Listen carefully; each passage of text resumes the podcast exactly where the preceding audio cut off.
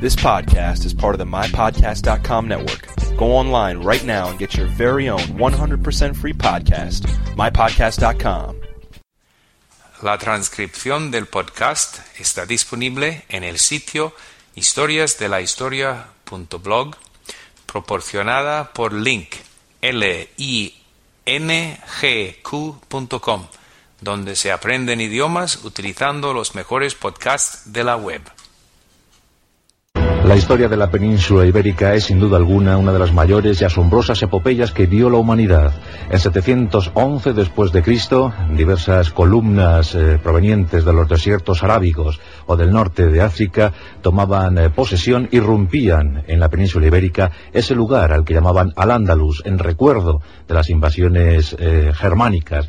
Los vándalos dieron nombre a esa intuición de los musulmanes al Ándalus, los vándalos, sería su vergel, sería su tierra de promisión, sería el auténtico paraíso, el Edén del que enseñorearse, ese paraíso del que ser sus auténticos y legítimos dueños durante 780 años. En aquel tiempo dominaban los Omeya, que gobernaban eh, todo el orbe musulmán desde la gran, desde la luminosa capital, Damasco. Pero sabido es que los abásidas, de Bagdad tomaron el mando del Islam y ejecutaron a casi todos los Omeya, a casi todos, porque uno sobrevivió, el príncipe errante, Abdarrahman I. En 756 después de Cristo, este inmenso guerrero, este luminoso guerrero, tomaba posesión de Al-Ándalus y proclamaba el emirato independiente con respecto a Bagdad. Al-Ándalus se convertía en un Estado, en un Estado independiente y solitario, al margen de los designios de los abásidas. Y los Omeya proyectaban su inteligencia, su talento sobre miles y miles de súbditos, antiguos musulmanes y ahora nuevos habitantes de la península ibérica convertidos al islamismo, convertidos en muladíes. Los contingentes Omeya se expandían por la península ibérica. Los eh, empobrecidos reinos cristianos del norte resistían a duras penas las acometidas de la media luna. En poco tiempo, los islamistas eh, ponían, establecían sus marcas defensivas en tres puntos eh, esenciales. Mérida al sur, Toledo en el centro, Zaragoza al norte. Eran marcas eh, dominadas por los muladíes que se convertían ahora en puntales del Islam en Europa. Y los gobiernos Omeya fueron ciertamente eh, espectaculares. Leyes de tolerancia religiosa, de convivencia plena, no secta siempre de, pequeñas eh, disensiones, de guerras fratricidas y de combates, eternos combates con el enemigo cristiano. Era momento para las racias, era momento para que diversas columnas punitivas entraran en el norte y asaltaran las ciudades. Época de tensión. Y llegamos al momento que nos ocupa. Tras el eficaz eh, gobierno de Gisam I, le tocó el turno a su sucesor, Al-Hakam I. Fue en 796. Pronto las medidas adoptadas por este gobernante andalusí se declararon pues eh, demasiado duras, demasiado estrictas. Las imposiciones, eh, el pago de impuestos, se ejerció una presión brutal sobre los nuevos musulmanes muladíes y por supuesto sobre la población mozárabe, los cristianos que habían quedado en el sector eh, musulmán, el sector árabe. La verdad es que Al-Hakam I fue un eh, gobernante, un mandatario odiado, temido.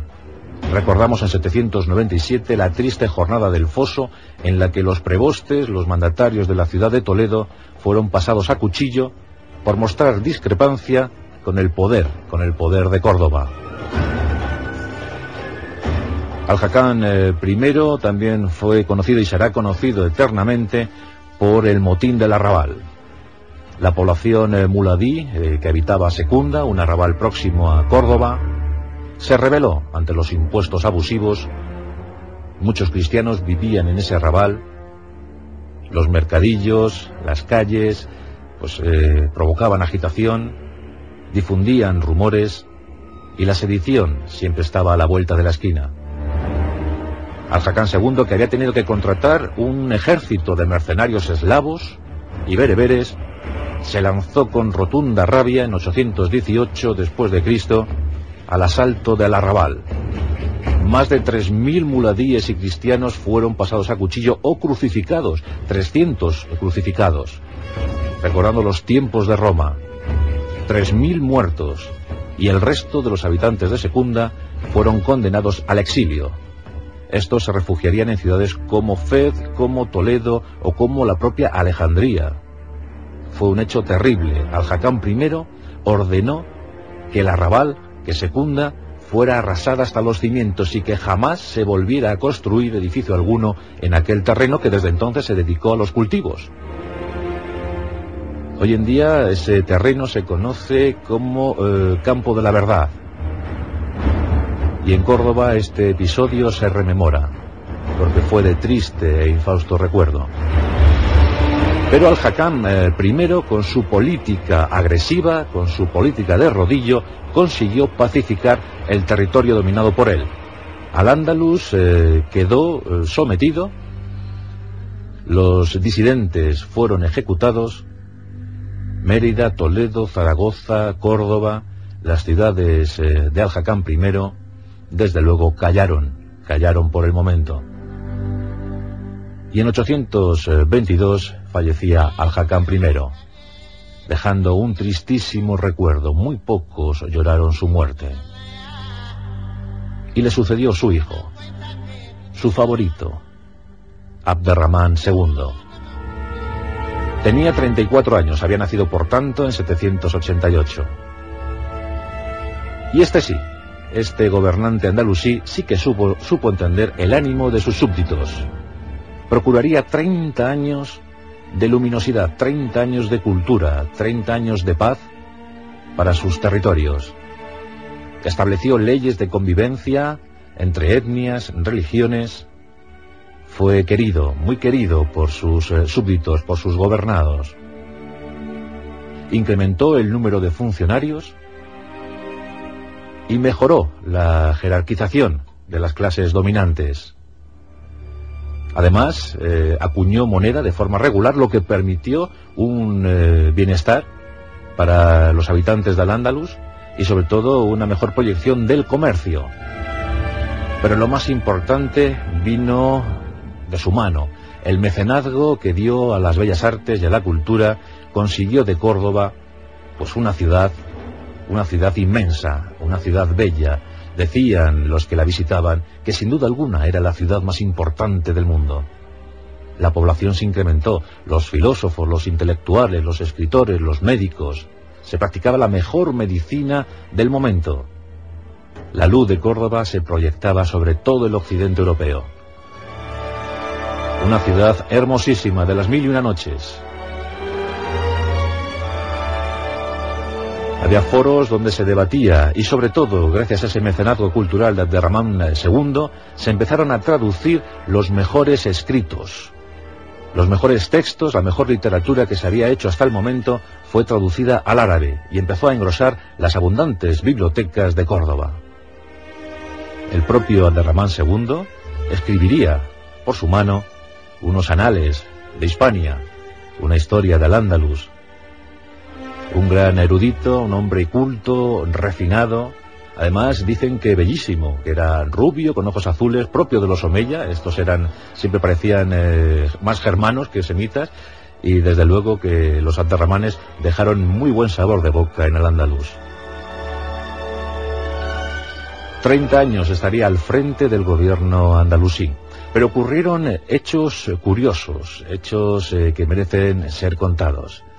En el terreno bélico, en el terreno guerrero, Abderramán II ordenó campañas contra los francos de la marca hispánica. También eh, luchó contra el, poder astur-leonés, cada vez más fuerte. En ese tiempo estaba el inmenso rey Ramiro I. Y luchó también contra los abásidas de Bagdad. Por tanto, había muchos frentes abiertos para las tropas de Abderramán II. Pero jamás se vio en otra circunstancia como en aquel momento de 844 después de Cristo. Y es que los vikingos, las hordas de Escandinavia, llegaron a la península ibérica. Durante más de 50 años habían eh, cometido sus eh, invasiones, sus estragos sobre los territorios eh, de Britania, de la Bretaña francesa, sobre esas latitudes, pero nunca más allá. Pero en ese año, en ese año superaron toda expectativa y con una flota tremenda de drácars, sus navíos característicos, llegaron a la península ibérica. El primer punto de atraque para la flota de drácars fue La Coruña. Y allí fueron repelidos. No pudieron cometer sus habituales tropelías porque las tropas astures y leonesas del rey Ramiro I les supieron dar una buena medida y les expulsaron. El siguiente punto elegido por los vikingos fue Lisboa. Allí tuvieron mejor suerte y consiguieron rapiñar, lo que les animó a seguir en la empresa. Los barcos siguieron eh, costeando y finalmente se toparon con la desembocadura del Guadalquivir. Ya sabéis que los Drakkar eran eh, barcos, eran buques muy, muy, muy marineros y de escaso calado, lo que les permitía remontar ríos. Y una flota de no menos de 80 Drakkars remontó el Guadalquivir, fondeó en una isla próxima a la capital hispalense, a Sevilla. Los 80 Drakkars tenían una tripulación estimada en más de 3.000 hombres, más de 3.000 efectivos. Ya sabéis que el Drakkar más utilizado en este tiempo era el de 26 pares de remos, por tanto, había unos 60 hombres en cada buque. Habían tenido bajas en La Coruña, en Lisboa, por tanto se estiman que entre 3.000 y 4.000 efectivos llegaron a Sevilla. Fueron noches terribles, desasosegantes. La población sevillana fue diezmada, masacrada. Los vikingos no reparaban en hachas, no reparaban en espada, no reparaban en golpes certeros con tal de conseguir el botín ansiado. Y Sevilla sufrió una auténtica convulsión aunque los sevillanos intentaron defenderse, pero aquellos vikingos estaban demasiado fanatizados, apetecían demasiado de la guerra. Y desde luego eh, comenzaron su época de terror en territorio andaluz. Las noticias eh, de la masacre en Sevilla llegaron a Córdoba. Abderramán II ordenó que se reunieran las tropas. Pasó revista a su guardia especial, los andalusíes eh, eran estupendos, magníficos jinetes. Era una caballería muy eficaz, una caballería ligera, muy, muy, muy eficaz. Pero esto sería suficiente para parar, para frenar el empuje de la horda vikinga. Nos encontramos en Tablada, un lugar cercano a Sevilla.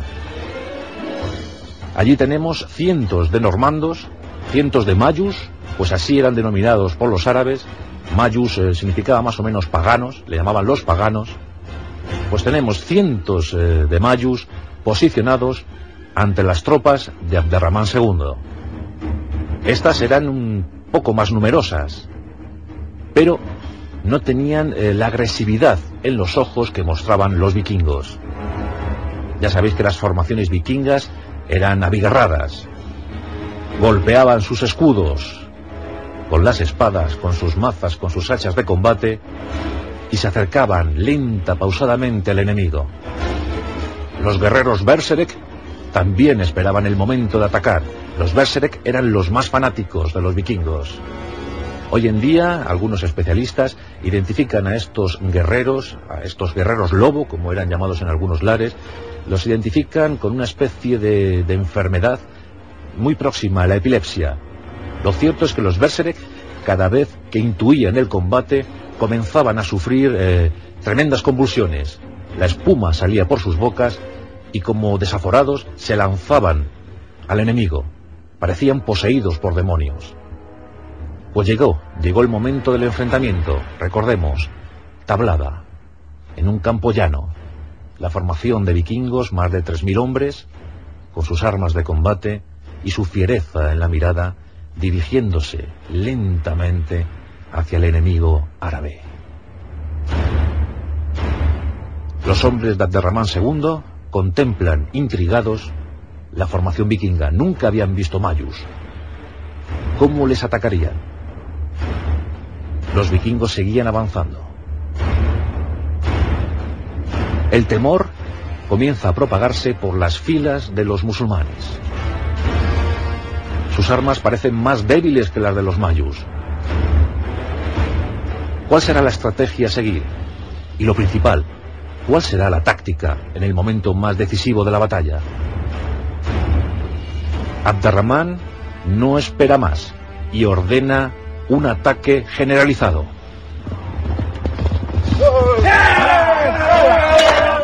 La caballería andalusí comienza a galopar hacia los vikingos.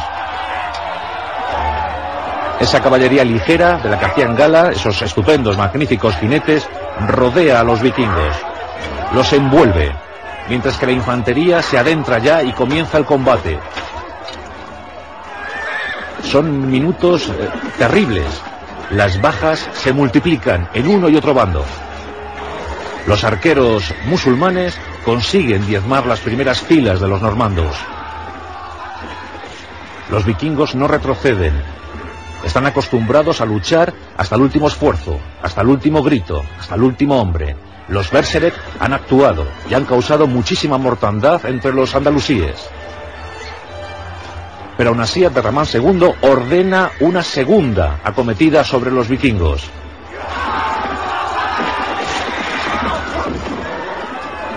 La superioridad numérica de los andalusíes comienza a hacerse notar en el campo de tablada. Al fin, Abderrahman ordena, en el momento más determinante de la batalla, que ataque su guardia personal. Es momento para los mercenarios. Y estos saben perfectamente cómo hay que guerrear a los normandos.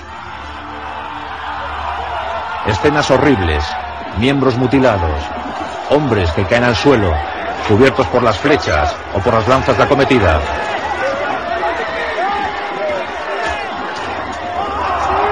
Tras más de dos horas de combates extenuantes, la práctica totalidad de la horda vikinga yace en el suelo, muerta o moribunda. Abderramán II ha suprimido un terrible peligro de su territorio.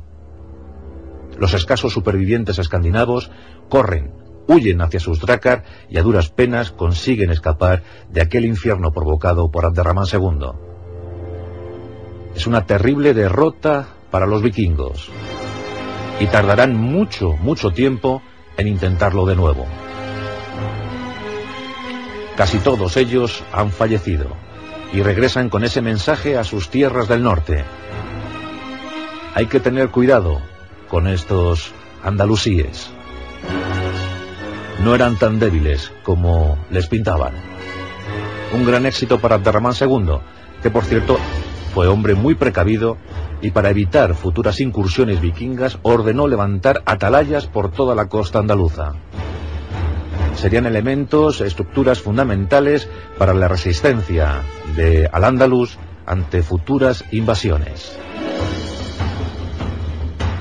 Abderramán II, el culto, el erudito, pero también el guerrero, el militar, el implacable con sus enemigos. Falleció con 64 años de edad. Corría el año de 852. Estaba a punto de cumplirse el primer siglo de independencia ante Bagdad. Y Abderramán II había dado 30 años de felicidad a sus súbditos. Hay también algunos asuntos, algunos puntos negros en esta historia del Ándalus, en estos 30 años. Y es que ya en tiempos de Al-Hakam I había comenzado a sentarse una escuela de religión, una escuela filosófica llamada Maliki. Se llamaba así porque estaba inspirada en Malik ibn Anas. Malik ibn Anas eh, fue discípulo directo de Mahoma y los maliquíes eh, propugnaban pues el cumplimiento, el cumplimiento ortodoxo de las unas de los preceptos coránicos. Y esta situación eh, incomodó muchísimo a la población muladí, a los nuevos eh, musulmanes, a los hispanos convertidos al Islam, a los mozárabes, empezaron a ser hostigados. Los eh, fundamentalistas islámicos comenzaron a hostigar a estas gentes y la convivencia estuvo a punto de, romperse. De hecho, todavía se recordaba con amargura algunos incidentes como los mencionados del Arrabal o aquella jornada del Foso en Toledo, y se pensaba que en algún momento esta cuestión filo-árabe terminaría por pasar factura a los cristianos convertidos o a los cristianos residentes en Al-Ándalus. Los maliquíes, eh, la verdad es que mm, superaron con creces cualquier expectativa y llevaron el fundamentalismo a terreno extremo. Y muchos cristianos eh, optaron decididamente, de una forma abierta, por el martirio. Y se lanzaron a las calles de Córdoba, de Sevilla, de Málaga, eh, pues insultando, blasfemando contra, contra Mahoma, blasfemando contra el profeta de Alá. Esto de facto suponía la pena de muerte, porque en el Corán eh, hay pena de muerte, está establecida la pena de muerte para todo aquel que blasfeme contra Mahoma. Y muchos cristianos que lo sabían se lanzaron a las calles de estas ciudades esperando el martirio, esperando ser santos, mártires.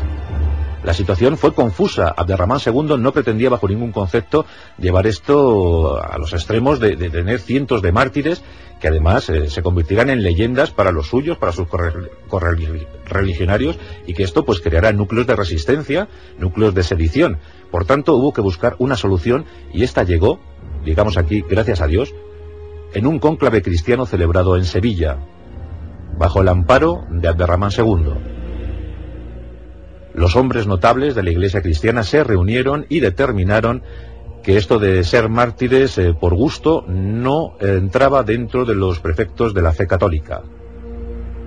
Que mártir se era forzosamente si no quedaba más remedio, pero que mártir eh, por propia voluntad no estaba contemplado. Se prohibía, por tanto, que las gentes cristianas salieran a las calles a blasfemar contra Mahoma, fue un momento de entendimiento entre las dos culturas. Abderramán II propició este cónclave y los eh, dirigentes cristianos yo creo que fueron eh, bastante razonables.